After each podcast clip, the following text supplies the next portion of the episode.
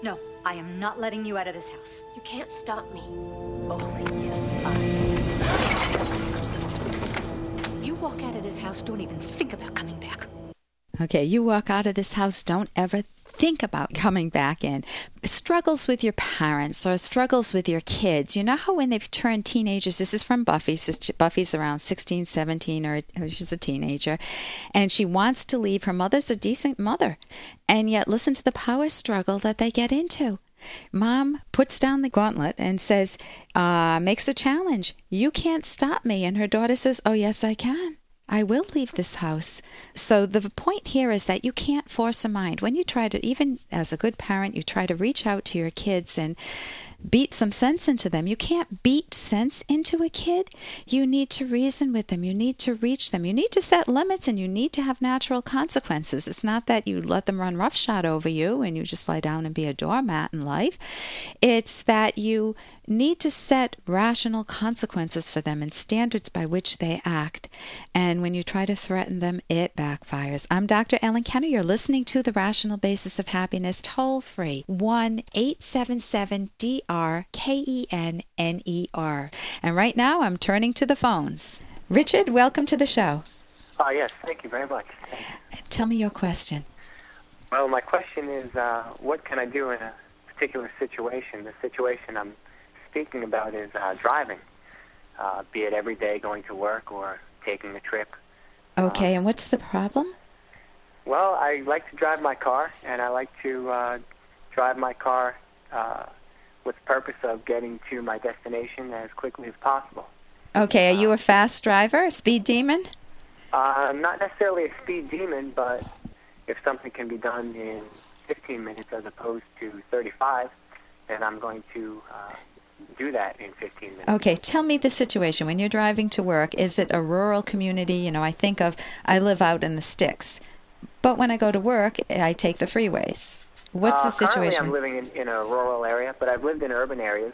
Okay. Um, so you're in a rural concept. area, and what is the speed limit there?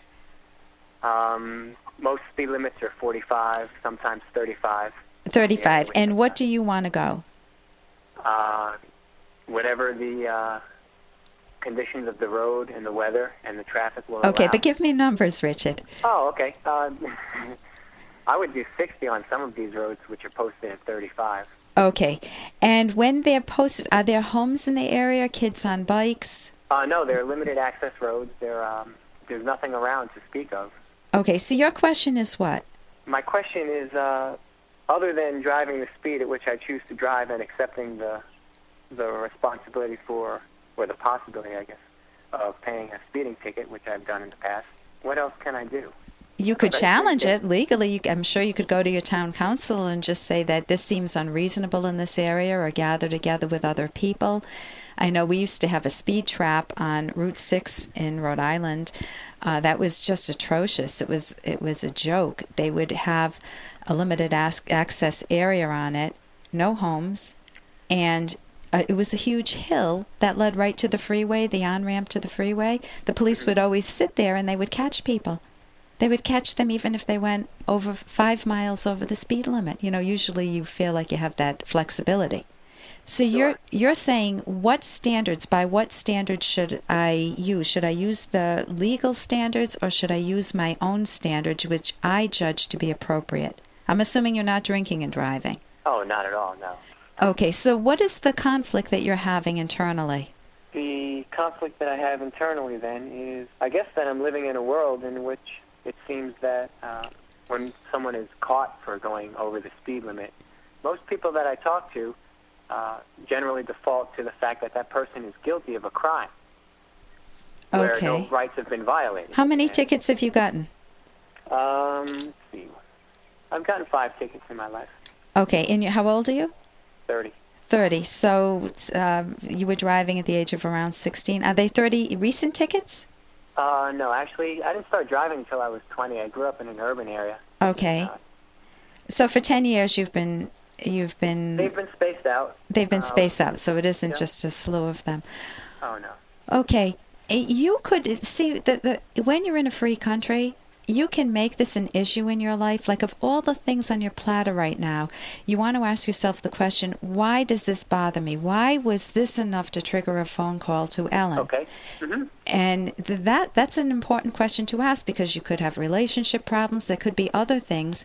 If your mind focuses on less significant things, say like speeding, rather okay. than something that's right up front and personal, a relationship that's falling apart, a career that's falling apart, then you don't want to use a question like, you don't want to let this be a distractor in your life. If this is something where you do have a personal interest in this, for example, I remember when I was on Route six and I would see everybody pulled over, and I actually, that's the only ticket I ever got in my life was on Route six. I went to the traffic court and I saw what a clown, the judge was an absolute clown. I mean, in the worst sense. And the whole thing was just, it made a mockery of speed limits. It made a mockery of the law. And since then, they've stopped it. So there were people that had to have rallied to put an end to that. I was not one of them. I did not make that my uh, battleground in life. But you could do that. You, I'll bet you would get a lot of support for certain areas where it legitimately should, there should be a higher speed limit in those limited access areas. Okay. And I, is that conceding the, the fact that there should be speed limits in the first place? Oh, I think there should be. So you need to have standards.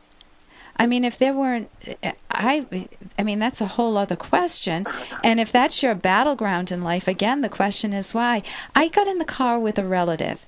And I, my kids were always taught to put on their seatbelts. In fact, there was never a battle with them. They did it automatically, and it saved my son's life. His car flipped, and he was wearing a seatbelt. Okay. I got in the car with a relative who I, I waited, because in the car, I, when I drive a car, everyone puts on their seatbelt, especially with my history of having my son now in my life because he had his seatbelt on when his car, the window shattered, it would flipped over, to, completely total, shattered, crushed. And he lived because of his seatbelt. And this person has it as their their thing in life that they are never going to wear a seatbelt. I couldn't believe it. This is a rational adult. And so my question, if he this person were in therapy, is I would want to explore the origins of that, because that isn't random. You know, for a person to make that their battleground, that isn't random. And the same with yourself. If you're upset about that, figure out what deeper issues are involved, because it can't be just the speed limit. You wouldn't call me for just that issue itself. It's got to be linked to very, to core issues within you, to personal experiences, and um, much more central issues. And I would go for those, Richard, rather than the speed limit. It's true, I do go over the speed limit, I'll admit it.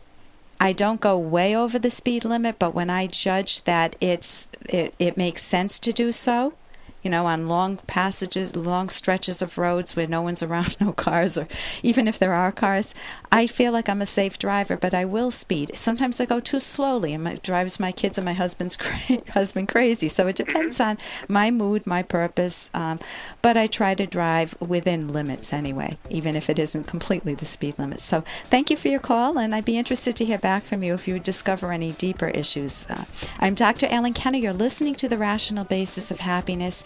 When we get back, I will talk about a woman who discovers at the age of twenty-nine that her father is not her father, possibly. It may be that her uncle is her father. Here's an excerpt from The Selfish Path to Romance, the Serious Romance Guidebook by clinical psychologist Doctor Ellen Kenner and Doctor Edwin Locke.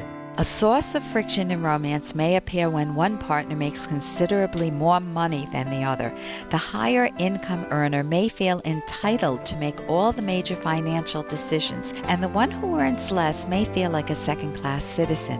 The big moneymaker could also be a cheapskate, spending much less than can readily be afforded, making the other feel devalued. Determining who will manage the bill-paying and investments, possibly both partners, budget amounts and categories, joint or separate savings accounts, and whether to have a prenuptial agreement, especially if one partner is wealthier than the other, are questions to explore when seriously considering a long-term partnership or marriage. You can download Chapter one for free by going to Dr Kenner dot com, and you can buy the book at Amazon dot com.